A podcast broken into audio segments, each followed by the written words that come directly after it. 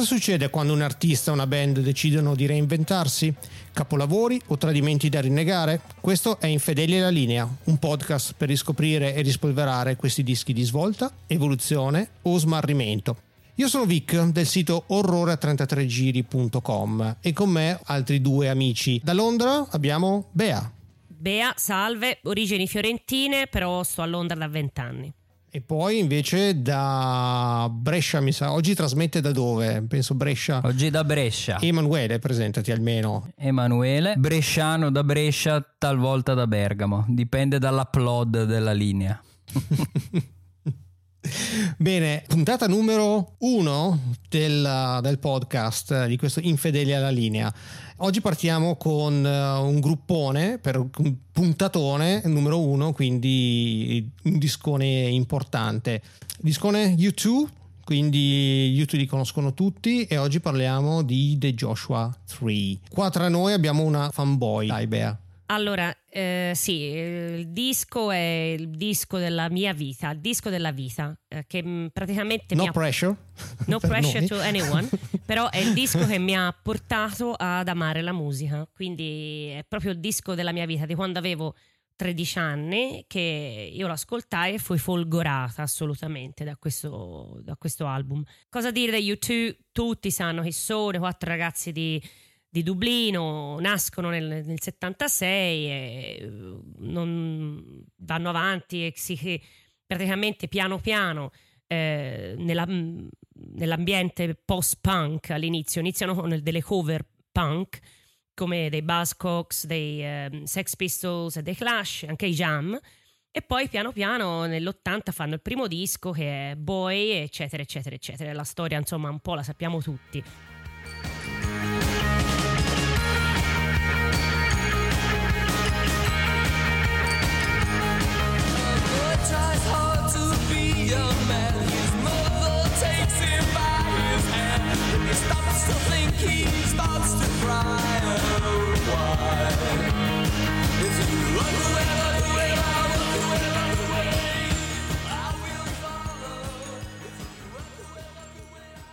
Abbiamo deciso di parlare di The Joshua Tree perché The Joshua Tree rappresenta veramente un momento di cambiamento assoluto della band. Già era un po' cambiata dall'album precedente, dal quarto album che è The Unforgettable Fire, però con questo The Joshua Tree, il quinto album, prende proprio una direzione diversa che poi non segue in realtà, rimane un po' secondo me, questo è il mio parere personale, poi sentiamo cosa ne pensano Emma e Vittorio, eh, rimane proprio veramente una, una perla, una gemma che sta da sé musicalmente e per tanti motivi. L'album eh, viene prodotto come l'album precedente eh, da Brian Eno e mm, David Lanois. Chiaramente, secondo me, eh, sia appunto l'album precedente che questo, l'influenza di Brian Eno è fo- fo- molto forte, si sente.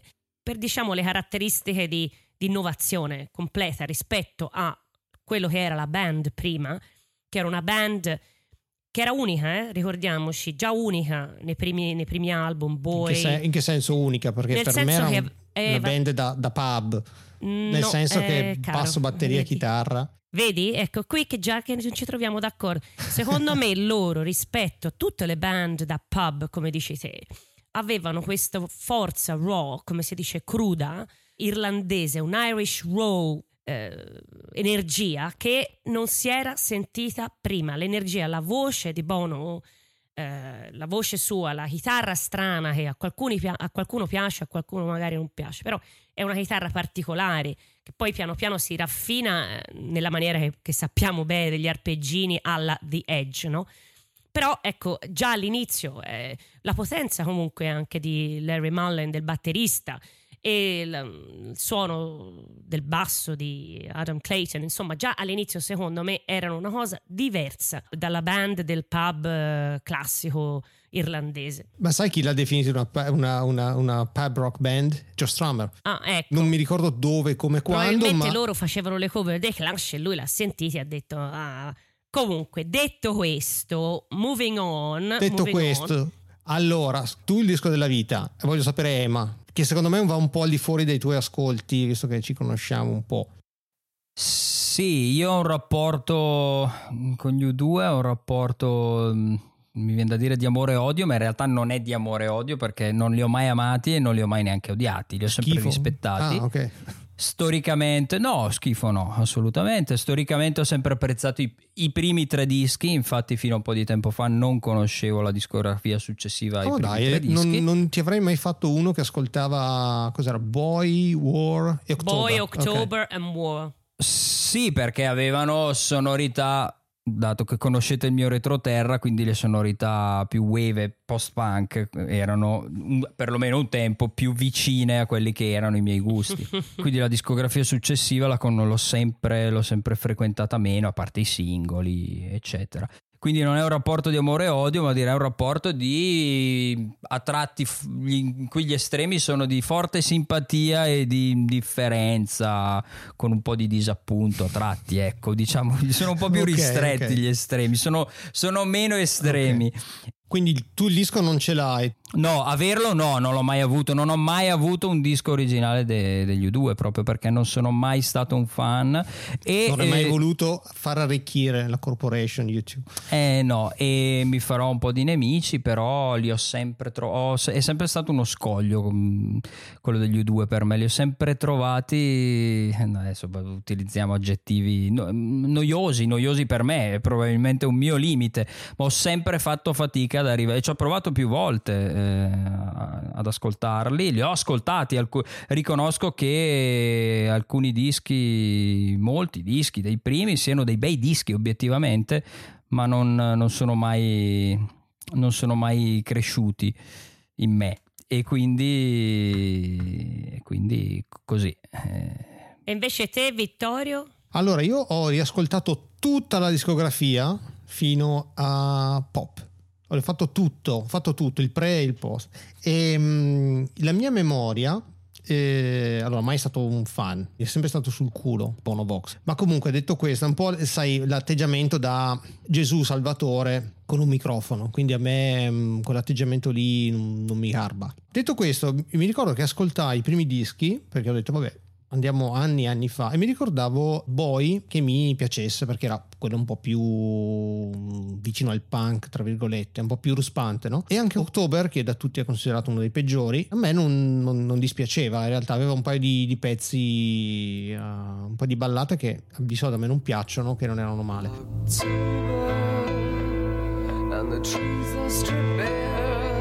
October,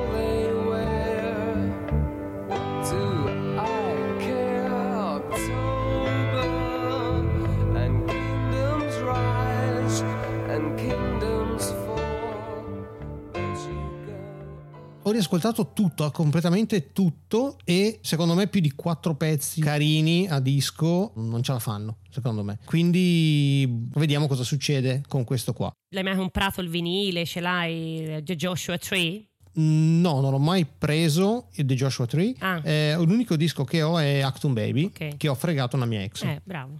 Fa così. il CD, prima stampa del CD, che non varrà niente perché hanno avuto un miliardo di copie. Uno dei motivi per cui dicevo il disco della vita è che questo fa parte, sai, di quelle storie che uno ha del, del passato che poi alla fine fanno parte di come sei te, alla fine, no? Io mi comprai con i miei soldi la cassetta e eh, l'ascoltammo io e i miei genitori andando in Sardegna con la roulotte. Pensate, si parla dell'87, quindi con la roulotte andando in Sardegna, la cassettina nella macchina. Babbo aveva l'Alfa Sud all'epoca. Grande. Eh, sud. infatti. E quindi con quella cassettina ci si fece tutto il viaggio, quindi fino a Civitavecchia, poi da, da, da, da- Olbia dove dovevamo andare, insomma. E questo ha praticamente eh, mm, è stata la colonna sonora di quell'estate. Non solo per me, ma anche per i miei, tra l'altro. Quindi fu una cosa, proprio un momento di comunione, di coralità familiare, dove ci si sentì tutti parte di una, una cosa speciale che secondo me, e ripeto, è speciale perché come poi ma- magari vedremo quando ascolteremo qualche pezzo qua e là, quello che è il succo, secondo me, di questo album è la comunione dell'idea di un'America mi- mitica, del mito dell'America, con l'idea di quello che è l'Irlanda. Cioè ci sono del- dei suoni che loro hanno messo insieme in qualche maniera, suoni folcloristici della tradizione irlandese, con i suoni, diciamo, blues, eh, no? che sentiremo dopo, eh, della, della slide guitar, della- dell'armonica. E questa cosa messa insieme è stato un, un progetto che secondo me è fantastico e la grandezza dell'album è proprio questo che questo, questo progetto, questa commistione di, di suoni hanno senso e si possono trasferire anche a persone che non sono né irlandesi né americane, che vanno in giro per esempio per la Sardegna, no? O per l'Italia e ascoltano un, un- un- un suono che comunque quando guardi un paesaggio ti ispira, ti ispira, ti fa, non lo so, una potenza evocativa, diciamo, ecco, abbastanza forte secondo me. È interessante il fatto che l'hai ascoltato in macchina con i tuoi genitori. Io mi ricordo mio padre, chiaramente non poteva avvicinarti all'autoradio. Noi si andava in, mio padre è siciliano, si andava quindi in vacanza, c'era questo viaggio della speranza dal nord Italia in Sicilia, si ascoltavano solo compilation di i, i favolosi anni 60. Quindi io quelle canzoni me le, cioè, me le ricordo, diciamo le melodie più o meno me le ricordo, non so chi, eh, oddio, a parte quelli più famosi, insomma so oggi chi siano. Quindi si ascoltava solo quello, due coglioni che non ce la faceva, era una roba, era una roba insopportabile, però figurati se io potevo osare mettere una cassettina delle mie. Babbo era abbastanza avanti, noi avevamo la voce del padrone Gianna Nannini, America di Gianna Nannini, avevamo questo U2 che era arrivato proprio nuovo e poi altre due o tre cose adesso mi vengono in mente, erano poche, eh, però erano notevoli. Ma mh, prima di entrare nel, nel- nel disco, perché sono un po' di pezzi e dobbiamo diciamo assaggiarli un po' tutti, giusto per inquadrare di cosa stiamo parlando, perché gli YouTube li conoscono tutti, ma giusto per capire, nel disco precedente avevano venduto, che era stato un, un grosso successo, qual era il singolone, Pride mi pare, no? Pride, In the Name of Love.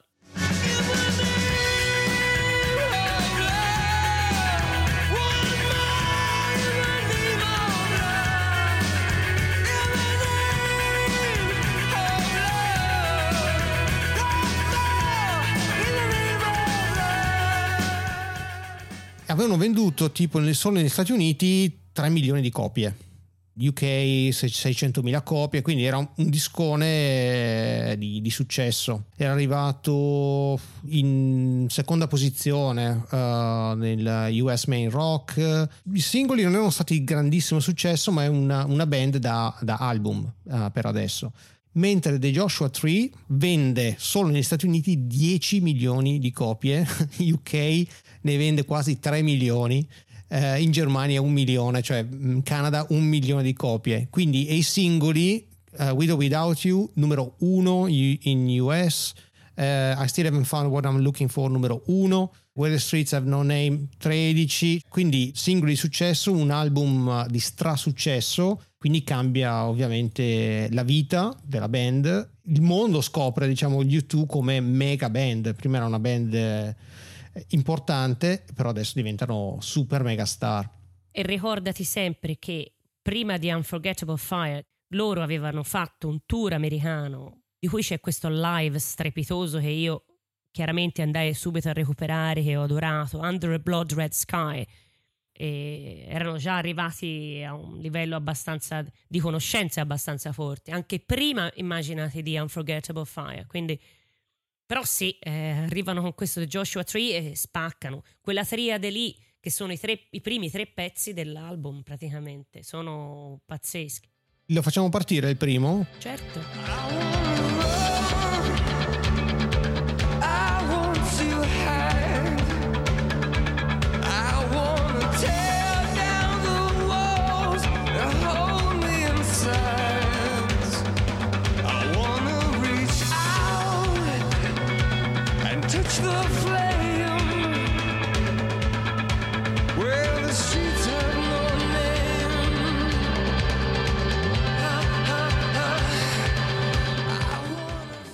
Where the streets have no name. E cosa che non sapevo, ed è, ed è carina come, come, eh, curiosità, il motivo per cui l'hanno chiamata così è perché c'è un modo di dire a Belfast, nell'Irlanda del Nord, dove il nome delle strade indica la religione e eh, lo stato sociale di una persona. E allora Bono praticamente ha voluto eh, in questa maniera eh, parlare un po' come dicevi te Vittorio all'inizio, un po' da predicatore, no? di dire basta, non- un po' come John Lennon, no? se vuoi, non ci sono confini, non ci sono razze, non ci sono divisioni, non ci sono stato sociali, basta, vorrei un posto dove the streets have no name. E comunque sia, pezzo fortissimo, un pezzo fortissimo dal vivo, ragazzi, io l'ho visto, li ho visti diverse volte, li ho visti quando hanno fatto il trentennale della- de- dall'uscita del disco, quindi a Wembley nel 2017. Cioè, mm, non ho parole, una roba strepitosa. Ecco. Come ho sentito il pezzo, mi è venuto in mente appunto. Questo è, è l'espansione del suono praticamente. Sì, hanno, è il disco precedente, però è espanso, è esploso come il suono fosse. È come se andasse, non so, è difficile da spiegare. Secondo me, probabilmente il pezzo più bello del disco, questo, prodotto da Dio. E il suono è, come se uscisse da- dalle andasse oltre le casse, proprio ti dà il senso di spazialità. È come una fotografia, non so, sai quelle fotografie dove hai appunto questo grandangolo enorme, però riesci a vedere tutto ben definito. Per me tutto è assolutamente perfetto in questa, in questa canzone. Infatti ho detto, ah, però cominciare un disco così mica male eh? E la batteria è- fa delle cose molto molto interessanti da, da ragazzino non mi piacevano gli YouTube perché non avevano la botta la batteria mi piaceva più la batteria alla Led Zeppelin quella bam bam però Groove assolutamente confermo che non ha la botta però ha, Groove e fa delle cose molto molto interessanti Ma lui fa- ha fatto delle cose proprio uniche, tra l'altro. Cioè, ha trovato dei ritmi veramente unici. Cioè, non mi ricordo che pezzo è adesso, però c'è un pezzo di, questa- di questo album che parte veramente da un drumming che fa lui proprio. e comunque eh, devo dire veramente gran cosa il pezzo non so Emma cosa, cosa ne pensi Sì, io sono assolutamente d'accordo e mi dai il, mi lanci la, mi alzi la palla per, per parlare di, per spoilerare uno degli aspetti principali che mi fa piacere il disco, che sono appunto i suoni. Allora, innanzitutto è un, un salto di suono n- non così netto rispetto al disco prima, perché già il disco prima mi pare, mm, Bea mi correggerà se sbaglio, aveva tolto un po' di sonorità wave che c'erano nei primi Sì, tre c'era, dischi. c'era Quindi più è un- niente di Wave Ecco, è un Ah. passaggio. Ri- ricordati sempre che Ino e Lanois sono i produttori di Unforgettable Fire. È questa la. Ricordatevi, c'è, c'è un music engineer, Lanois fondamentale, Ino, ragazzi, Certamente. cioè, hanno proprio cambiato l'arrangiamento, cioè sono stati loro che gli hanno, gli hanno sorto, come stai dicendo te, un po' questa grezzezza, se vuoi. Che a me Sì, piaceva. sì, pure. no, anche, anche a me, anche a me, però è proprio un'altra dimensione ed è una dimensione, è un- una progressione, se vogliamo, non in senso di, di giudizio di valore, però è una progressione che, che mi, che mi piace molto. Il suono, come lo descriveva Vic, eh, mi piace, sono d'accordo con la sua descrizione, mi piace molto. È una cosa che ho notato ascoltando il disco, che appunto a parte i singoli conoscevo poco, eh, è molto curiosa ed è questa. Non so se vi capita. A me capita spesso di fare una sorta di, di, di sarabanda temporale con i pezzi che non conosco. Se ascolto la radio Tipo, e, e sento un pezzo che non conosco, Ah. dico: Ah, sentiamo, senti questo suono, la cassa, il synth, ma di che anno sarà? E provo Ah, sì. a capire, ad, azzeccare l'anno. In particolar modo, se siamo a cavallo, secondo me, tra gli anni 70 e i primi 80, si riesce a beccare proprio l'anno, non gli anni, ma l'anno, l'anno secco. E mm, con questo disco, se non lo conoscessi, secondo me è molto difficile perché è un suono estremamente moderno o atemporale. Comunque non suona come il classico disco anni 80. Sì, no, assolutamente sì. Non, non diresti E- che è un disco dell'87. Assolutamente. No. Eh, esatto. Assolutamente. Ragazzi, è quello che dicevo all'inizio, è una gemma, una perla a sé stante. Eh, piano, Cioè, piano, piano, sé Beatrice. Adesso, piano, piano, una be- No, no, adesso abbiamo Eh, ascoltato la così, prima canzone. e- Ah, una perla. Ah, bene, no, no, no, andiamo Sì, avanti. vediamo, Bea è- vediamo Bea adesso. è, è strabordante, non la tieni, le deve deve, deve spoilerare i giudizi. Vabbè, ma si è già capito Su che il questo. disco un pochino almeno le piace, dai, un pochino. Il Eh. disco della vita, ho detto, ragazzi. Cioè, Il disco della vita non credo per nessuno dei due perché comunque tu hai dei ricordi che vanno al di là del disco, quindi vabbè, nessuno può portarti via quello. Penso lo conoscevo, diciamo, però non ho mai prestato attenzione a, a tutti i dettagli e quindi secondo me è un grande inizio. Il secondo è il secondo singolo, tra l'altro. I still haven't found what I'm looking for. Una canzone che io onestamente non ho mai amato ascoltandola alla radio. Tu Emma? Anch'io dirò una cosa magari un po' impopolare rispetto al giudizio generale del disco, no- non amo particolarmente il piglio gospel della canzone, eh, nonostante sia forse il punto di forza eh, stesso della canzone. Quindi non è una canzone che ho mai amato particolarmente, non è sicuramente una brutta canzone. sul piglio gospel, riprenderò dal piglio gospel. Vai.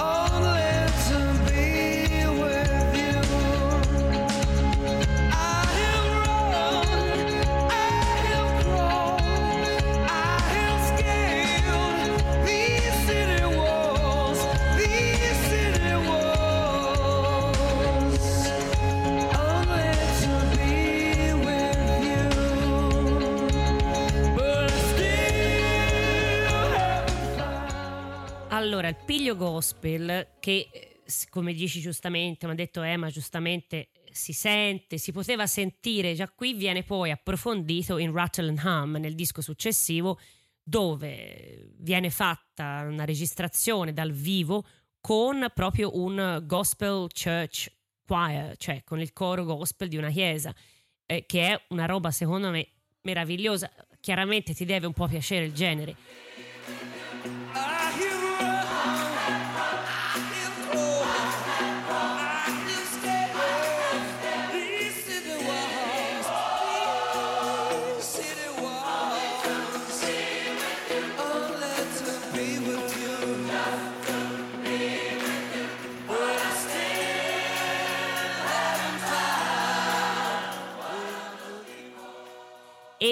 Vi dico, adesso mi è venuto in mente, per fortuna ancora ce la faccio a ricordarmi qualcosa, che questo è il pezzo che aveva iniziato eh, Larry Mullen con il drum. Cioè, lui aveva iniziato a, Mm.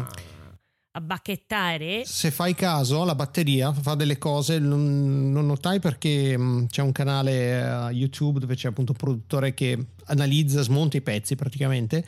E mh, visto che io non ho niente contro gli YouTube, ho ascoltato appunto la puntata e sottolineava appunto la batteria che fa delle cose perché noi la diamo per scontata, ma in realtà un batterista, tra virgolette, normale, cioè il giro sotto di chitarra, non farebbe quello che fa il batterista degli YouTube, perché poi soprattutto con la, con la cassa fa tum tum tum tum tum tum tum tum e delle cose che non hanno tra virgolette senso farle però eh, gli dà proprio quel groove eh, assolutamente unico. Emma come la vedi? La vedo che non mi ha mai fatto impazzire, come dicevo prima, appunto perché non amo particolarmente il gospel, il ritornello lo è pienamente, ripeto, è un, è un bel pezzo, perché mh, di pezzi brutti nel disco non, non- non- ce ne sono, questo non, non lo posso dire. Aspetta, A mio aspetta. parere è chiaro che tu troveresti un pezzo brutto in, qualunque disco. A costo di cercarlo col, col microscopio. no, no, io non cerco assolutamente niente. Sì, non è, non è un brutto pezzo, però boh, secondo me mm, non lo so, forse è troppo ascoltato, non, non mi interessa il testo, non lo so. L'arrangiamento mi piace, i suoni mi piacciono molto, quello, Mm. quello sì. Mandiamo quello dopo, che non si è mai sentita quella canzone che viene dopo. Mai. È una Mm. canzone mai sentita. Quello Non si è dopo sì, è facilissimo Quale parlarne. sarà? Ma proviamo. Quale, quale sarà? Vediamo un attimo. Vediamo, perché è un po' sconosciuta, insomma. See the stone set in your eyes. See the thorn twist in your side. I'll wait for you.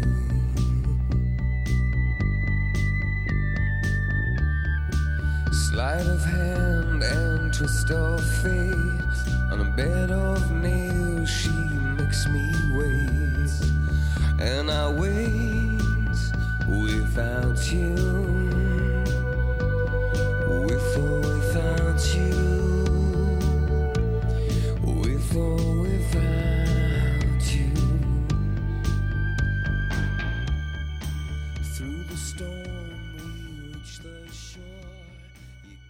Quante, quante volte avremmo ascoltato sto pezzo? Una miliardata. di- e non mi ha mai acchiappato. Ancora una volta prodotto da Dio la chitarra, l'Infinite Guitar che c'è sotto. Però questo appunto è un suono, mh, diciamo, che ti, ti dipinge un, eh, un ambiente, diciamo il- la parte sonora. Fa- scritto bene, un bel singolo, però boh, per me resta lì, non- non- non va oltre non va oltre. Sì, io devo dire, l'ho adorata, l'adoro tuttora, a me non mi stancherà mai. Ehm, una cosa che posso dirvi, io strimpello un po' la chitarra, faccio gli accordi della chitarra, questa è facilissima da fare alla chitarra e la cosa più divertente intorno al, al fuoco con gli amici sulla spiaggia, quando fai questa, puoi passare da questa a So Lonely dei Police a No Woman No Cry in un attimo. Sono i soliti accordi, è incredibile. E faccio, e faccio veramente. mm, perché non tutti la sanno eh, chi, insomma, chi ci ascolta, magari impari una, ne impari tre. E fai Hai un visto? successone con gli amici intorno al fuoco eh, sulla spiaggia. Soprattutto questa, secondo me, nelle assemblee d'istituto del 1987 fino al 1990 eh, andava alla grande, secondo me. Non so, Emma, cosa, come la vedi? Allora, avete toccato un punto, un punto fondamentale del, del pezzo, che è probabilmente uno dei pezzi più karaokati della storia.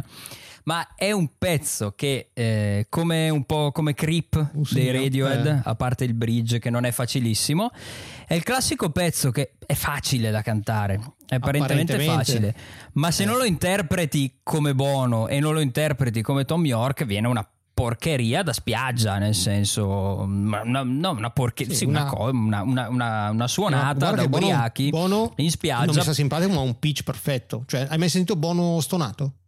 In qualche Senti, per clip? ragazzi, almeno questo. No, no, Bo- Bono ha No, Almeno questo dovete perfetto. ammetterlo, Assolutamente. ragazzi. Una- ma, ma non ha soltanto L'inter- una voce, ha un timbro, un, un tono, un timbro, una capacità vocale, un'energia, una sensualità quando canta, ragazzi. Scusate. Non, non lo, so- non- non lo so, io, io dico solo il pitch è assolutamente perfetto e, e quando canta Bono senti che è Bono, non è un cantante a caso. Il cantante, no, no, senti che è immediatamente Bono, quindi eh, per me diciamo promosso. Non lo vorrei nel, nel mio gruppo come cantante perché deve essere un rompicoglioni totale, però... eh, ass- sa cantare vai vai Emma ti ho, ti ho interrotto giusto per, per dare io non voglio, non voglio passare per quello che no gli piacciono YouTube e allora devo trovare sempre le cose No, però è giusto che il nome che si è dato Bonovox un motivo ce l'avrà avuto, insomma, via. ecco, non lo so gliel'ha no? dato chi- chi gliela, se l'ha dato da solo conoscendolo no? si è immerso nel, nell'Iffi il fiume di Dublino e si è battezzato da solo Sì, penso se lo sia dato da solo, Sì, da- sì, sì, l'ha sì. preso da un negozio che c'era a Dublino, qualcosa del genere. Pot- potrei ricordare male, ma deve essere. ma comunque dicevi No, il pezzo, il pezzo ben costruito, equilibratissimo, bello, non, non, eh, non epocale, appunto, però quello che dicevo è appunto l'interpretazione di Bono con queste soluzioni, con, con le frasi che cominciano con quel fry tipico, che sembra facile, ma, ma non, non è, non è facile da replicare. Io mi diletto, studiacchio un po' il canto e devo dire che pur non essendo un fan degli U2, Bono lo tengo come riferimento in, in molti suoi momenti. ma dai per- questa è una bomba questo Eh ti... sì, per esercitarmi e per eh, e così, per, insomma, per, per progredire io che parto da un livello infimo rispetto a quello che è lui. sei un livello degli as- vocale di Edge quindi Sì, a livello vocale mano sinistra di The Edge. sono. no no ma sai di Edge canta qualche pezzi Ah, a livello tanto. vocale il Certo, cantato di The Edge. certo. Pensavo la, Eh. la- la tecnica chitarristica The di Edge The Edge. No, canta no, in che- eh, Numb. Se, Numb, sì, Numb è esatto. proprio, Ah, parla, Numb è proprio Sì. lui che canta. Cioè canta, Ok. parla, bravo, esatto. Cioè, Esatto, esatto. No, dai, non Però sono, non sono a livello così. Dai, passiamo alla prossima. Un pezzo, il pezzo più, diciamo, pesante del disco a livello di, di suono. Eh? La facciamo partire. Ballet the Blue Sky.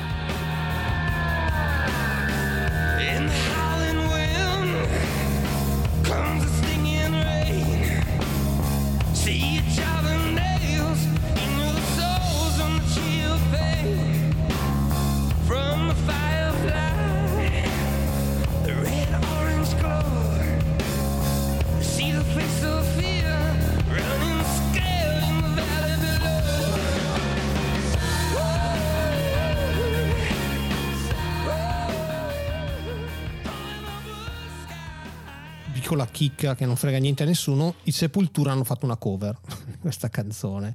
Tipo nel 2004, una cosa così. Non lo sapevo. Ah, Era probabilmente il mio pezzo preferito nel disco, poi riascoltandolo, forse arriva il secondo pezzo preferito. Mi piace quella specie di funk che vuole essere i Led Zeppelin, che non ce la fa a farlo perché gli manca appunto la pacca nel ba- nella botta della batteria. Io rimango di questa, di questa idea, però un gran pezzo. Poi la parte parlata alla fine, che deve fare sempre la predica, quello avrebbero dovuto mm, cancellarla, però detto questo, questo l'ascolto sempre molto volentieri. Secondo me, ehm, sì, sì, sì, quello che hai detto sono d'accordo, a parte questa cosa sulle Zeppelin vorrebbero essere Zeppelin, sono no. Loro non hanno voluto essere Zeppelin. C'è un po' una schitarrata di The Edge che vuole ricordare un po' le Zeppelin, secondo me, ma non avevano, secondo me, nessuna mh, pretenziosità di arrivare ad essere come le Zeppelin. Ah, oh, per niente. E secondo me, invece, questo, al di là del fatto che tutto l'album va un po' capito nel senso di quello che vuol dire lui, cioè se ti interessa. Cioè, certo, no, no, ma è se chiaro. ti è chiaro. interessa, e qui c'è tutto il discorso della guerra civile di El Salvador che lui gli ha detto a The Edge allora nella chitarra ci devi mettere devo sentire El Salvador e quindi lui in qualche maniera ha fatto un po' questa Led Zeppelinata però non è con la pretenziosità di voler essere un Led Zeppelin secondo Boh, a me ricorda la, la batteria e la chitarra insieme, il giro così, mi ricorda un po'. eh, mi ricordava un po' il Led Zeppelin. Quindi, boh, non lo so, però sempre però in gabbia. Non so. Ma ti piace? Ti piace il pezzo? Ancora non l'hai Sapete che vi dico, la verità è che a me non, non è stato mai uno dei miei preferiti dell'album. Mi piace Ma tantissimo. Oh, non è mai stato uno Perché non miei ti piace il rock? Diciamo la verità. preferiti. Che ne piace- sono meno rock di voi altri, ragazzi. Sono Esatto. meno, sono meno meno rock, di voi. Emma, Emma. Che, che ne pensi? E poi mi dici co- del cantato. Questo pezzo fa delle cose buone, mica da ridere quando va su. Eh, Sì, assolutamente. Quando va su è interessantissimo. E secondo me, volevo dire, a Bea piaceva meno perché aveva 13 anni, quindi era un po' meno da tredicenne questo pezzo. Ma adesso le dico una cosa che, uh, che farà sì eccolo. che... No, ma non è un- un'offesa, nel senso, anch'io a 13 anni ascoltavo cose diverse, hanno dei gusti magari un po' più, un po' più morbidi. Però le dirò, le farò... Le darò un, un suggerimento di, di- di una, una chiave d'ascolto che le farà dare un bel high five virtuale a me. Cioè, io, a me piace da morire questo pezzo. Non so se sia il mio pezzo preferito del disco, però mi piace tantissimo. Mi piace, mi piace la chitarra, che questo suono probabilmente ricordava il Salvador, nel senso che alcuni sostengono che, che ricordi la- la- il lancio di bombe. Sì, sì, sì. sì. Ah, ah, Sì, la sì. dinamica Interessante, del, ah. del riff. Ecco, mi piace moltissimo la batteria, la- quella batteria marziale, mi piace moltissimo il- quel basso dal sapore dub e mi ricorda, eh, mi non c'entra niente ovviamente, non c'è un riferimento du- diretto, però mi piace usare questo metodo di paragone per leggere i dischi, è il pezzo più fugaziano del, del disco, Quindi- perché l'andamento Grande. è quello. Adesso Bea diventerà il tuo pezzo preferito del disco dopo che ti ho detto lo riascolterò sotto un'altra luce ti farò sapere. Ah, ok, Mm-hmm. ok. Quindi dai, diciamo, a ogni disco adesso metteremo il, uh, diciamo, il pezzo fugaziano. fugaziano. Mettiamo la scala, Scala il Fugazzi. voto in base a, a quanto siano lontani o vicini ai fugazzi, esatto. E, bene ragazzi, è stato bello, è stato un bel disco, quattro pezzi, un bel EP promosso. Mettila, andiamo ah, avanti. Ah, andiamo avanti. Dobbiamo andare così avanti. Tranchant. Vittorio, non essere così tremendo. Avanti. Andiamo avanti. Running to stand still. So she woke up, woke up from where she was, lying still. Said, I gotta do something about where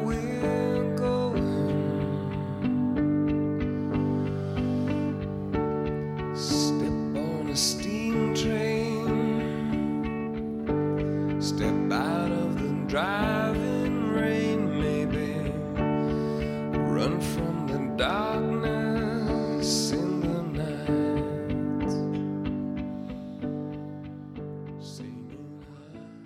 Qua si sono trasformati in un gruppo americano proprio, cioè ci sta la chitarrina da uh, quasi country, poi ci, alla fine sentiamo anche l'armonica, neanche fossero adesso la backing band di, di, di Bob Dylan, per me sono gli U2 che si sono trasferiti in America e quindi gli U2 noiosissimi irlandesi, europei, sono diventati gli U2 noiosissimi americani. Adesso li vedo già col cappello da cowboy, gli stivali da, da- da texano che suonano nel canyon con il fuoco e, e i serpenti. Allora, non sono assolutamente d'accordo, cioè nel senso la parte americana è ovvio che sono d'accordo perché non puoi, eh, c'è la blues like guitar, l'armonica, e loro hanno embraced, eh, hanno abbracciato l'America, eh, l'idea mitologica dell'America con i suoi contrasti, cioè con le sue violenze, con le sue contraddizioni, cioè ricordiamoci sempre quello, cioè parliamo di un predicatore, come dicevi giustamente te,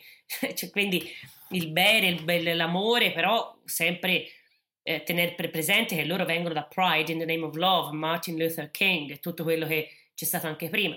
Detto tutto questo, musicalmente è vero, è vero che, che c'è il blues, che c'è tutta questa, questa parte americana, però ragazzi ricordiamoci, se te l'ascolti bene, questo pezzo, fino in fondo, prima di tutto il testo, è- cioè il testo parla di una dipendenza da- dall'eroina. Se voi leggete bene cosa dice, running to stand still, uh, cry, without, um, cry without speaking, uh, screaming without raising your voice, parla proprio di questa immobilità che ti dà l'eroina dove te sei lì come un ebete non riesci a fare nulla ci avresti capi- c'è tutta una parte molto come si lega al discorso dell'americano non lo so però insomma tenete presente che c'è anche un testo abbastanza importante e serio.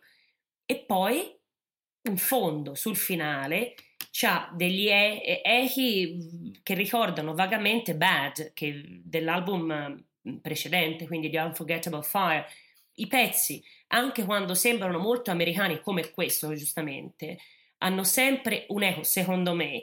Irish uno- uno- un eco europeo. E perché ricordiamoci che poi alla fine no, la musica country anche più country americana viene un po' da le origini sono un po' quelle, quelle della- de- de- dell'Irlanda. Ricordiamoci l'ho capito un po' più tardi eh, non, non- non l'ho capito quando avevo 13 anni l'ascoltavo però si- queste cose si- come dicevo all'inizio del podcast no, si sono per me combaciate e mi, mi tornano non trovo che sia una copiatura di una cosa americana come dicevi te no alla fine No, no, no, no, non ho detto co- copiatura, però volevano essere, diciamo qua vogliono essere americani. Io la butto lì, dico anche perché l'America è il più grosso mercato discografico, quindi hanno fatto un po' l'occhiolino ah, agli Stati Uniti, cioè, non sono i primi, non sono, non sono gli ultimi, eh. È un po' boh, un'America da cartolina che non c'è, non esiste. Come suoni, eh? Come parlo di, di suoni. Una roba da, da skip dopo 30 secondi, cioè insostenibile per me. Soprattutto dopo quattro pezzi della Madonna. E poi come suono non c'entra assolutamente niente, secondo me. Eh, ma tu ti vedo, ti vedo perplesso, o forse no? No, per me no, non insostenibile, non un brutto pezzo, però sono allora sul- sulla genuinità e la, la, mm, la sincerità del- del- della ricerca del, del suono americano per ricercare il mercato, piuttosto che non, non- non ci metterei la mano sul fuoco, non, non lo so. E anche, anche per me questo pezzo suona un po' come, come dicevi, come un esercizio di stile, in effetti. Facciamo il pezzo appunto con certe sonorità ed è secondo me uno dei pezzi più deboli, più deboli del disco però anche, anche qui come ho già detto non trovo, non trovo pezzi particolarmente brutti nel disco non è un brutto pezzo non è un pezzo da scartare sicuramente non all'altezza dei, dei quattro che venivano prima sì. Questo chiudeva il, il lato A, quindi partiamo col lato B, quindi giriamo, giriamo il vinilone. Il pezzo si chiama Red Hill Mining Town. The seam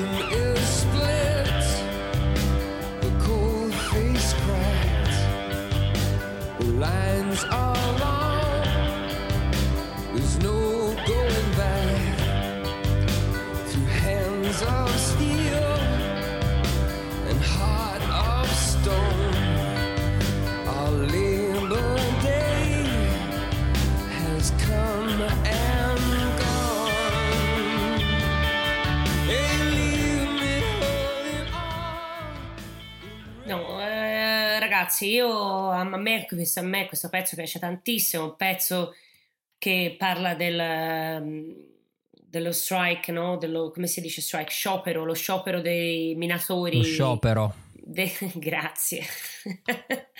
del, dei minatori del, degli anni Ottanta, no? La storia, la storia che si sa tutti, dei Thatcher, eccetera, eccetera. Il pezzo è bello, non è uno dei miei preferiti, il pezzo è bello mi piacciono tutto questo scorrere sulla chitarra, questo che mi piace un sacco. Non è uno dei miei preferiti, carino, niente di strepitoso per me. Interlocutorio. Una volta chi ci ascolta saprà che era importante il primo pezzo di ogni lato perché ogni volta c'era la cassettina da girare, il disco da girare, far partire il lato B con questa roba di una noia, cioè una cosa che è insostenibile, ma perché non, non metterci boh, Ballad the Blue Sky come, come pezzi per far partire il lato B? Sì, un po', un po', un po' The Weakest Link, via questo anche secondo me. Ma pensa che nelle intenzioni di Bono, poi bloccato da The Edge, c'era l'idea di fare un doppio album con le B-side. Ti avremmo dovuto tirare su coi sali praticamente in questo episodio. non lo so, le, le B-side non le ho ascoltate. Però magari sono meglio, sai, a volte le B-side sono meglio. Ragazzi, però alla fine di questo, se abbiamo un attimo di tempo, un B-side, un B-side si deve fare un attimino sentire. Un attimino. Spero che non sia quella che tu hai in mente. È quella lì, certo. Va bene, dai, andiamo in uh, nel paese di Dio, The God's Country.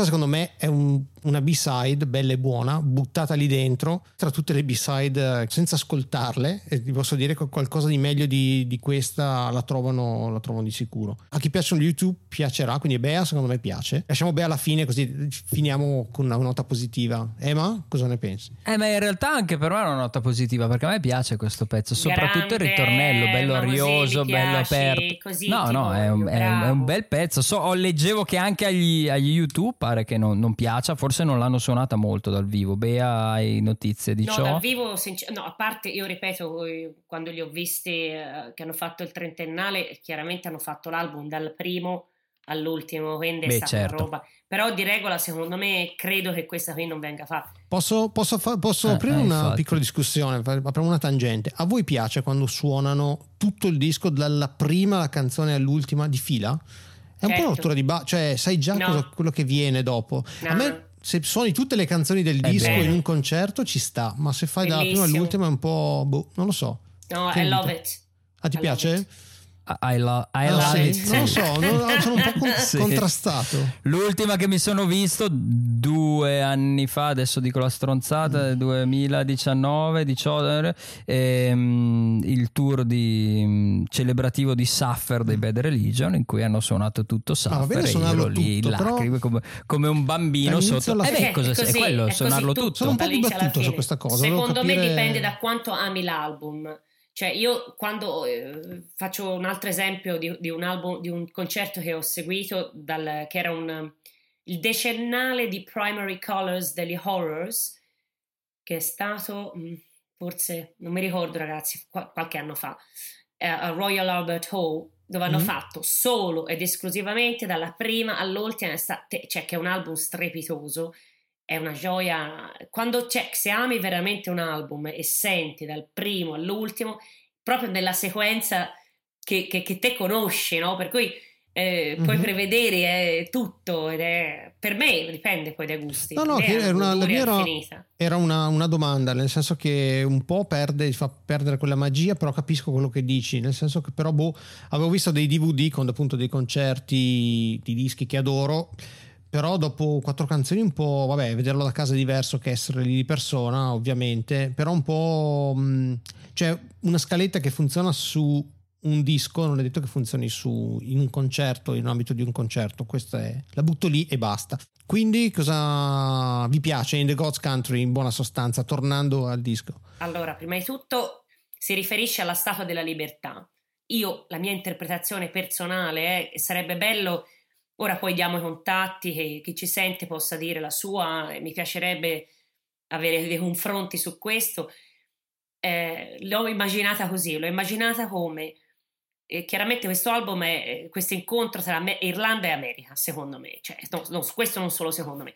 Comunque, in particolare la Statua della Libertà, perché la Statua della Libertà è la prima cosa che arrivando dall'Irlanda con The Boat, The Fresh, c'è la frase proprio irlandese, The Fresh from the Boat, cioè arrivi proprio dalla, no, dalla, dalla ferry, dalla, dalla, nave che ti porta dal, dal vecchio continente in questo posto incredibile che è l'America e vedi la Statua della Libertà. Questa è la mia interpretazione. The God's Country è comunque un'espressione che in inglese si usa per dire posto meraviglioso. Io ho la mia cogna, ex cognata quando venne in Toscana, che è scozzese, vide la Toscana e disse: Wow, this is God's country. Cioè, capito? Il posto baciato da Dio, diciamo, un posto incredibile. E secondo me la musica, tutto si, è proprio un piccolo io direi un piccolo gioiellino nell'album. Wow, wow opinioni, opinioni, discordanti, ma ci piace. Eh sì, Comunque, se qualcuno vuole scriverci, eh, intanto basta googolare Infedele alla linea podcast. Ci trovate in tutti i posti dove ci sono podcast, quindi Spotify, Apple e tutto il resto. Sul nostro sito infedeleallinea.it, siamo su Instagram oppure via email infedeleallinea chiocciolaoutlook.com c'è un altro pezzo, ottavo pezzo ragazzi. Io mh, per me è un disco lunghissimo. Non ce la fai Siamo più. quasi alla fine. Dai Trip Through Your Wires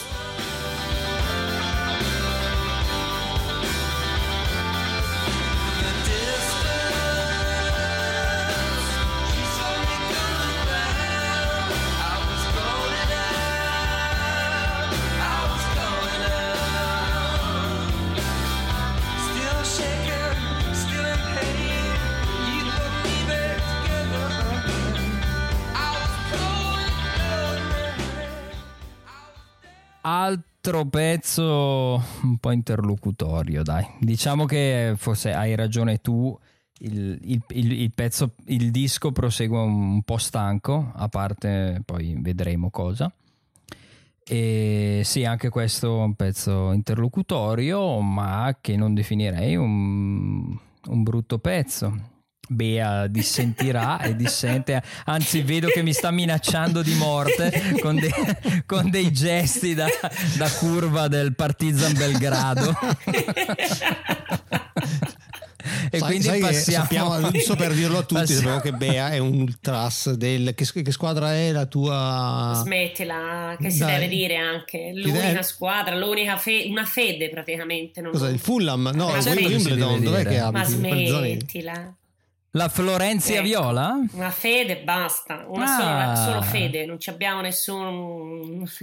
È soltanto una fede. Comunque andiamo avanti. comunque andiamo avanti pezzo, quindi è un questo quindi pezzo, Emanuele attenzione vai que- questo pezzo ehm, che rientra come il Running to Stand Still che tanto vi era piaciuto, ehm, rientra nelle- nei pezzi del, del pezzo blues dove c'è l'armonica, dove c'è eccetera eccetera e c'è anche l'omnichord. Sapete cos'è l'omnichord? No, penso che non- la il mio cervello si era già spento Strumenti... io no almeno. è solo Google per vedere che forma Strumentino, no, è perché è così, è una piccola curiosità, è uno strumentino inventato dalla Suzuki negli anni 80 che eh, Ino, che l'amava, ma anche la Noir, che sono, ricordiamoci sempre questa cosa qua, che sono il suono dei nuovi U2 diciamo la verità sono veramente, Eh, è questo, è questo, sono loro che li hanno trasformati, cioè non c'è niente da fare. eh sì E questo qui praticamente è uno strumentino elettronico, una specie di organino, una roba del genere. Andrebbe, io non l'ho mai visto dal vivo, però uno strumentino che la Noir l'attacca, perché è il music engineer, no? che l'attaccava alla chitarra di The Edge e quindi fa questo suono un po', è una specie di organo metallico, diciamo, che sta nel background. A me piace, per me non è, ripeto, eh, la cosa già sentita americana, no? Che c'è qualcosa di nuovo, qualcosa di interessante, qualcosa di carino. Mm, Non è tra i miei pezzi preferiti, però mm, secondo me è molto bello anche questo. Finito. Io, per, per me finirebbe direttamente nel cestino senza passare dal via questa canzone. Ho detto l'omnicord, la- la- la- l'armonica che lo può infilare dove vuole e la canzone, cioè proprio una roba.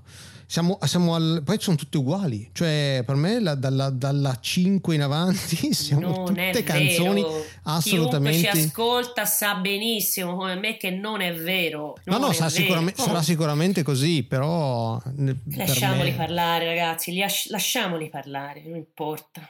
Ma lo sai Vic che non arrivi al quinto episodio, che ti aspettano sotto casa prima i, i follower. Ti stai follower facendo nemici, Buono- di Buono Vox. con 40.000 nemici ogni episodio. Ho le mie opinioni. Andiamo, andiamo. One Tree Hill.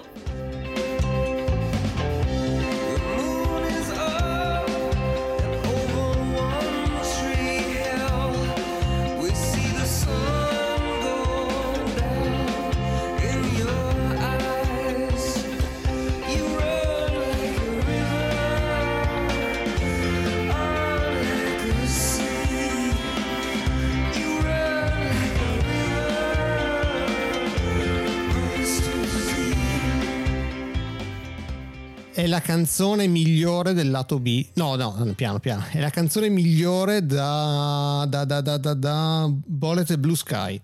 Di quella che ho ascoltato fino adesso è la canzone migliore. Nel senso, non mi disturba, non mi esalta, non mi dice assolutamente niente, ma vabbè. Invece Bea, dai. No, no, io voglio sentire Emma. Io ah, Emma da prima. ultimo. La voce della, della coerenza. E io democristianissimo qua sono assolutamente d'accordo con Vittorio. Mi appoggio a lui. Per dormire, come un ubriaco a fine serata che non ha più forze. Mi appoggio a Vic perché sono sì d'accordo. Non vorrei riutilizzare la stessa parola che utilizzo da, da- ormai da cinque pezzi ma interlocutorio e un po' riempitivo forse lo è. Non brutto però effettivamente il pezzo il, il pezzo scusate il disco il disco si siede un po' Fa fatica. poi eh. si riprende dopo Fa però alla fatica. prossima si riprende Dici? Ah, vediamo. E Bea, forse volevi sentire anche l'ultima parte della canzone, Sì. che volevi dirci qualcosina. Oh,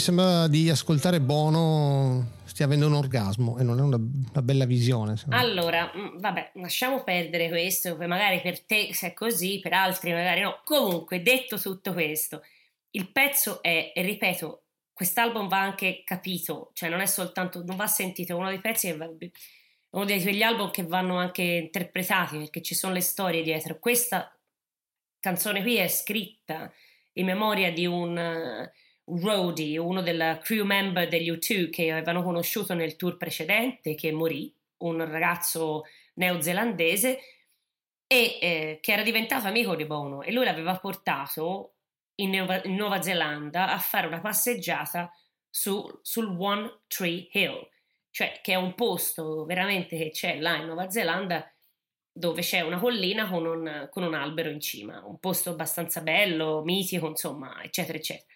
Quindi lui gli scrive questa canzone, poi dopo c'è, eh, eh, non so se lui fosse stato un Maori questa persona, o comunque poi gli fanno il funerale Maori, eccetera, eccetera. Insomma, un Incidente ha un- stradale, mi pare che un incidente di, Mm. di motocicletta, se non Motocicletta, sì. Ed è un, un pezzo che è un inno alla vita.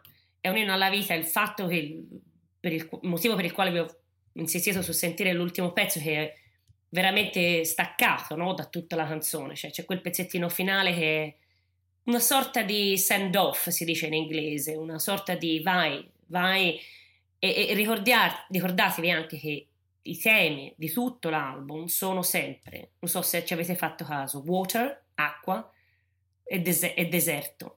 Sono queste due cose, deserto, running through the sea, the water, Vita e morte, insomma. rivers, Buona e alla fine Sì, un po' alla fine è così, la vita e la morte, in questo caso qui abbiamo detto prima, c'è il discorso dell'eroina, la dipendenza, che è un po' la morte, la, la, l'autodistruzione, eh, i problemi della, de, de, de, de El Salvador, no? la, la, politica reganiana, la Thatcher con il Money, è veramente una, non lo so, una sorta, sì, eh, anche musicalmente, di vita e morte, di acqua e di deserto. Di... E questo è un po' un inno alla vita, anche se è un send-off, anche se è una cosa per ricordare un amico che non c'è più. Un'ultima cosa che voglio dire, perché sennò sembra sempre che io ce l'ho con Bono, ma a me non mi ha fatto niente. Una, um, un ragazzo che ho conosciuto insomma, a, a Dublino, lui lo incontrò Bono in un ristorante. Era al ristorante con un amico e vede a un tavolo che c'è Bono con due ragazze, una cosa del genere, onestamente non mi ricordo, comunque è in compagnia. Allora lui si avvicina e dice, eh, scusa, potresti firmare, farmi un autografo? Lui lo guarda, lo gela e gli dice, non stai vedendo che sto mangiando? Lasciami finire e quando ho finito vieni qua. Quindi, vabbè, aspetta a questo punto, gli finisce di mangiare, gli fa segno di venire quindi va al tavolo, lo fa sedere, gli fa l'autografo, quello che vuole, cominciano a chiacchierare così, ordina da bere, paga il conto per tutti e lo invita a casa sua. No. Però cosa succede? Lui era con la sua ragazza e la sua ragazza non voleva andare. Vabbè, e allora lui non è, non è, andato. Però fa, è stato gentilissimo e ricordo la scena che fa, fa non ti preoccupare del conto è a posto. Eccezionale vedi che è una brava persona dai. no no no ma su questo diverse, ho letto anche diverse cose che è molto diciamo uh, alla mano. Sì avevo sentito dire non amatissimo in Irlanda eh? anche perché insomma sappiamo che l'azienda YouTube l'hanno trasferita in Olanda per pagare meno tasse. Ma comunque ah, sì sì, ma comunque anche Apple era in Olanda, in Olanda eh sì, in Irlanda, scusa. Però no? nessuno diceva, mm, eh, diciamo, predicava per togliere il debito, per fare tutte queste belle cose e poi invece vabbè, vabbè sì. comunque lasciamo stare lasciamo stare non fa parte. Lasciamo stare bravo c'è bravo, l'ultimo bravo. pezzo che si chiama Exit però non è l'ultimo è il penultimo. Esatto ma perché fare il penultimo pezzo che si chiama eh, Exit? ha confuso anche me nel, nell'ascolto e nell'approfondimento del disco. Cioè, più che altro io ci speravo dico ah, bello invece no poi parte un altro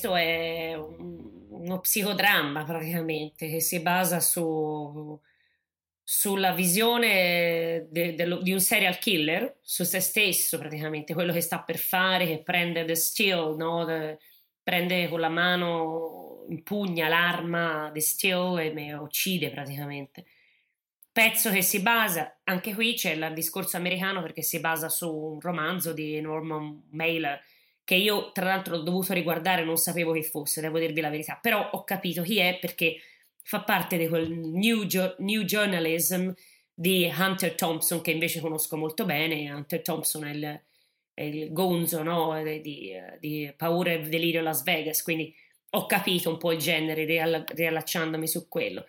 Bel pezzo, molto bello. Questo si, diciamo, si avvicina un pochino di più a, a Bullet the Blue Sky, no? È un pochino, riprende un po' il tema lì. E per cui, però questo qui io lo preferisco. Secondo me questo è proprio, proprio, proprio un gran pezzo. Ecco. Voi piace? Ascoltando in pezzo, allora all'inizio, non l'abbiamo fatto sentire, c'è l'inizio con i grilli, con una roba del genere, e è buono che sussurra e io volevo scaraventare disco stereo fuori dalla finestra perché onestamente sentire buono che sussurra su uno sfondo di grilli cioè, alla fine, dopo un'ora che ascolto sta roba, no, non ce la posso fare. Il pezzo poi piglia e quando il crescendo è, è ganzo, eh, devo dire. E a me ha ricordato i crescendo alla, dei Mogwai. Questo è uno dei miei pezzi preferiti del disco. Hai detto una cosa che mi dai il là per eh, dirne un'altra, ovvero hai tirato fuori Mogwai e hai tirato fuori quindi il post-rock, perché anche a me nel sentire questo pezzo è venuto in mente quel calderone che vuol dire tutto e vuol dire niente, che è il post-rock. E in particolar modo ascoltando il disco ho notato che ci sono de- le-, le, sonorità, se togli la voce in molti pezzi, le sonorità sono in pieno quelle di una band che amo particolarmente, si chiamano Maserati, è una band eh, strumentale, post-rock appunto, che fa un utilizzo smodato del delay o dei delay che utilizza che utilizza The Edge, ma eh, ascoltando questo disco in particolare, che sono sicuro loro con, hanno amato e sviscerato, anche la batteria e anche certe soluzioni ritmiche del basso, certe legnate che tira il basso in alcuni pezzi, soprattutto in, eh, in Ballet Blue Sky e in questo, sono eh, incredibilmente vicine al suono dei Maserati quindi quando l'ho sentito mi sono esaltato particolarmente e questo pezzo mi piace tantissimo in particolar modo appunto il crescendo. Non mi soffermerei particolarmente sul bisbiglio con i grilli io, io lo non, trovo non odiosissimo. infastidito particolarmente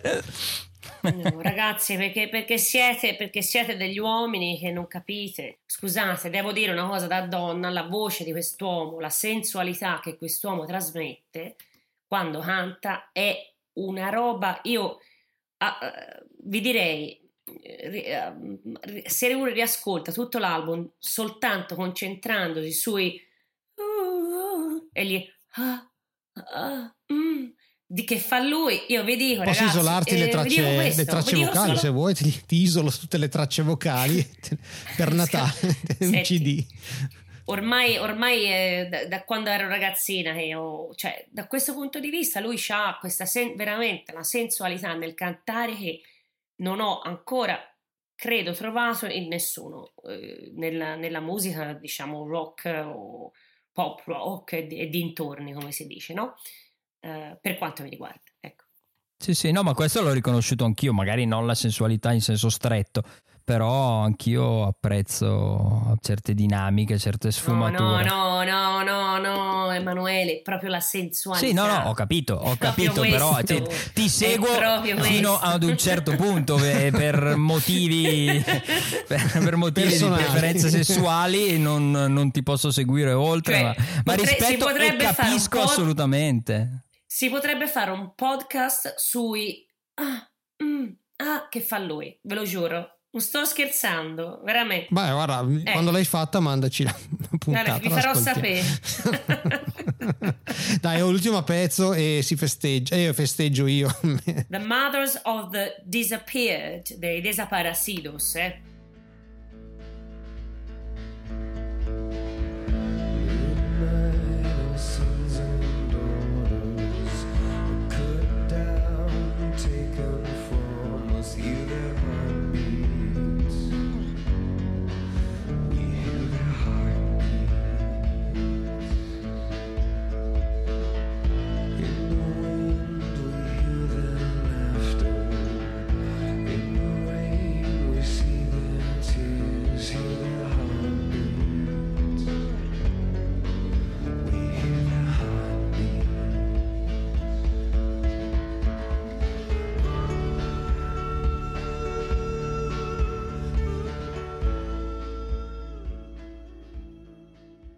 Sai che ascoltandola adesso ho notato una cosa che non avevo notato prima, che ha un che di, di classica ballata irlandese, diciamo sotto. Oh, thank you very much, era proprio eh? quello che ti volevo dire. Il finale è gaelico, praticamente il finale è gaelico, il finale è un ritorno alle origini, anche se appunto il pezzo parla del, della Plaza de Mayo in Argentina, dei desaparecidos, dei dissidenti che sparirono, no? Che non si sa dove fossero, anche quella è una storia incredibile.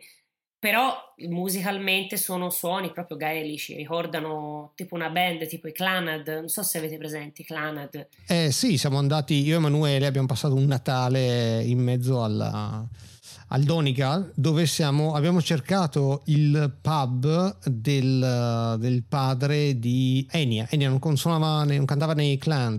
Non l'abbiamo trovato perché, vabbè, per ragioni diverse, anche perché era abbastanza, era anche abbastanza tardi, mi pare, nella giornata, quindi non abbiamo fatto tempo, quindi conosco di cosa stai parlando.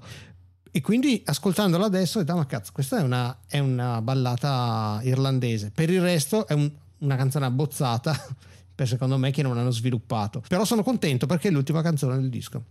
Emanuele, dai, dici la tua. A me piace molto questo pezzo, ha un inizio che ah ri- sì? Ma dai. Sì, che ricorda delle atmosfere, delle sonorità più vecchie per loro, dei, dei primi dischi un po' più wave, e poi appunto si apre su, queste, su questi accenti folk eh, europei, irlandesi. E bello, un bel pezzo. E interessante anche. No- non sono un amante delle, come possiamo definirle, onomatopee, dei, dei suoni che richiamano delle, delle, delle, mm, delle situazioni, però mi pare che ci sia, non so se la cassa o il basso che richiama chiaramente. Nel testo, se non sbaglio, si ripete heart e heartbeat spesso, penso sia il cuore delle madri, e c'è qualcosa che richiama il, il battito del cuore.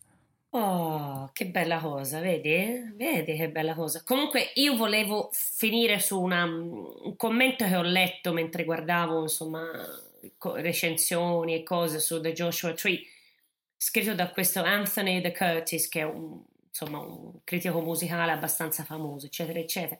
Ve la dico in inglese perché poi ve la tra- traduco, però eh, secondo me è abbastanza importante, ve la volevo dire po' per finire.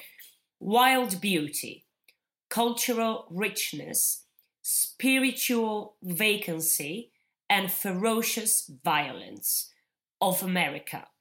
Allora, la bellezza selvaggia, la ricchezza culturale, l- la vuotezza spirituale e la violenza feroce dell'America, queste sono le cose che vengono esplorate in The Joshua Tree. Sì, sì, ci può, ci può stare che poi... Secondo me ci sta. Come vengono esplorate, come vengono, diciamo, messe su disco è un'altra, è un'altra cosa. Certamente. Prima di chiudere, volevi un pezzo del una, una B-side per chiudere? Non mi dire che è quella B-side. È quella lì, è certo che è quella lì, ma il motivo per cui ve la dico... Un motivo, s- aspetta, il motivo per cui volevo mettere solo quella B-side è perché tra di noi avevamo parlato di questa deluxe edition di Joshua Tree che io non ho... Come non hai? Mi Come non hai? E qua mi cade. E qua mi cade. No, ragazzi, eh, lo so, io sono una fedele alla linea mia. ah, non sei un infedele alla linea. Ok. Non sono un infedele, in questo caso molto fedele... No, solo l'originale, solo quello dell'87, eccetera, eccetera. In cassetta. in cassetta. Il motivo per cui te la chiedo, secondo me è carino ascoltarne un pezzettino, è proprio per questo, perché io quando mi comprai ehm, il, il- non solo, vabbè, la cassetta vabbè, era cassetta, però mi comprai i vinili, mi compravo vinili, mi compravo picture disc, io mi compravo, poi ho comprato tutto, cioè sono andata indietro a ritroso, eccetera. E eh, questo pezzo qui era il B-side di Where the Streets Have No Name, Mhm. che venne poi ripresa e messa dentro quando uscì nel 98 eh, The Best Of dal 1980 al 1990 venne completamente stravolta Beh, completamente. Un riascoltai pochino. Un quando- pochino. completamente Sì. na, na, na, che per noi fedeli Eh. era completamente stravolta quando si risentì ci veniva in mente a noi, noi in plurale maestatis, qui Mhm. uso perché parlo solo, in realtà sono solo io, non so gli altri, però ecco l'originale che era veramente B-side, che io conobbi con il B-side, che secondo me andava proprio inserita nel disco, perché è un pezzo stupendo che lui scrisse per la moglie, perché tipo si era dimenticato di un anniversario, una cosa del Compleanno, mi pare. Una co- oh, sì, una cosa così. Mm. sì, una cosa del genere. Ecco, The Sweetest Thing. My love, she throws me like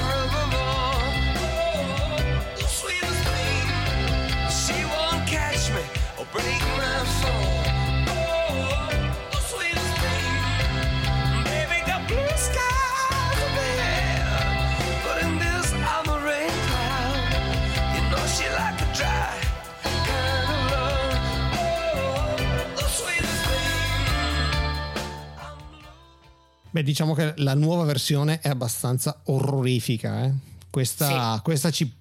Tra Questa virgolette ci ragazzi, posta, però proprio disco non ce la bella. vedo. Cioè, meglio come canzone a sé stante di altre, però è un po' più una robettina così, un singoletto. A me non piace, eh. Lascia, Questa- perdere, Oh. lascia stare, lascia stare. Questo è un bel groove, però sono d'accordo con te che... mm, eh, Lo vedi su disco? Che su, su di- no, che su disco, sul disco, Sul non, disco, sì. non- non ci stava, su, su The Joshua Tree non, non ci sta, decisamente. Troppo happy, diciamo, troppo... Sì, esatto, esatto, però ha un bel, ha un- ha un bel piglio. Sì, vabbè, forse avete ragione, però è proprio bello, proprio bello, bello, bello quando si sentì dietro a, quel- a quella the Streets and No Name, and- ascolti quello, mamma mia, che bellezza, che voce meravigliosa, che uomo. Che Che uomo, band. che donna, che uomo, tutto, un uomo, un'essenza. Quindi sono stati infedeli alla linea decisamente, perché qua parliamo praticamente di un, di un altro gruppo. Rispetto ai primi tre dischi, tutt'altra cosa. Rispetto al disco precedente, molto diverso. Quindi infedeli in maniera positiva o in maniera negativa. Secondo io so già la sua risposta, però dicela tu. Secondo me questa è una gemma, una perla a sé stante, dove loro hanno raggiunto un livello incredibile che rimarrà proprio a genere, cioè una cosa a genere che non si può incasellare da nessuna parte come genere musicale ed è bellissima da sentire allora come adesso, per cui per me un passaggio incredibile, un disco stupendo. Vai Emma, dici la tua. Per quello che dicevo all'inizio rispetto, rispetto al suono, un, uh, un grande passo, e no- non che non ami i suoni appunto wave e post-punk, però il, il passo che hanno fatto ne- ne- nell'apertura del suono di questo disco è, è spettacolare e mi fermo lì, nel senso che non, non, purtroppo poi si sono, si sono persi nel seguito, nel senso che non, non apprezzo, apprezzo poco di, di ciò che è venuto dopo. Però sì, direi che è un'infedeltà alla linea che, che paga, bella epica, ma si sono aperti come suono, si sono aperti come band, si sono aperti come orizzonti. Sì, dai, promossa l'infedeltà in questo senso. Mm, ma sai che a questo, a questo punto, tirate le somme, quasi quasi la promuovo anch'io? Eh, Mi è venuta in mente in questo istante, mi gasa di più, mi riascolto molto più volentieri una I Will Follow rispetto che magari queste canzoni qua, probabilmente. Però quella la possono scrivere tutti. Un gruppo a caso negli anni, fine anni 70 può scrivere una Will Follow. Però i primi, diciamo, due o tre pezzi del, del disco, insomma, sono cose diverse, nel senso che mm, quelli sono, hanno il suono U2 e li possono aver scritti solo gli U2. Quindi a questo punto, nonostante più di metà del disco io lo butterei nel cestino perché non mi piace assolutamente, li promuovo anch'io, però il meglio deve ancora arrivare e magari facciamo una puntata su altre infedeltà perché gli U2 per un altro paio di dischi sono stati abbastanza infedeli, poi sono ritornati al loro suono. Comunque dai, dai contatti così mi raccomando se qualcuno da, se qualcuno concorda o è in disaccordo con noi oppure ci vuol dire siete una banda di buffoni o siete eccezionali, potete contattarci a infedele alla linea chiocciolaoutlook.com infedele alla linea.it su Instagram a infedele alla linea podcast e su Google, su Spotify dove vi pare noi ci siamo e mm, gli YouTube ne riparliamo? Io direi di sì, secondo me vale la pena Cosa dici Bea? Ne facciamo, facciamo qualche altra puntata in futuro? Va bene. Fatemi un attimo di pausa, devo digerire un po' l'overdose di YouTube. la Bea, la Bea è sempre pronta sulla voce di Bono, sapete cosa Però non fa faremo lo speciale, non faremo lo speciale voce di Bono. No, no, ok, Forse a. Natale. Lo facciamo solo in edizione, faremo un'edizione deluxe. Lo facciamo io e Bea. Una puntata speciale. Saluti da Vic, alla prossima. Saluti da Bea. E saluti da Emma. Arrivederci, alla prossima. Ciao. Ciao, ciao, ciao. Ciao.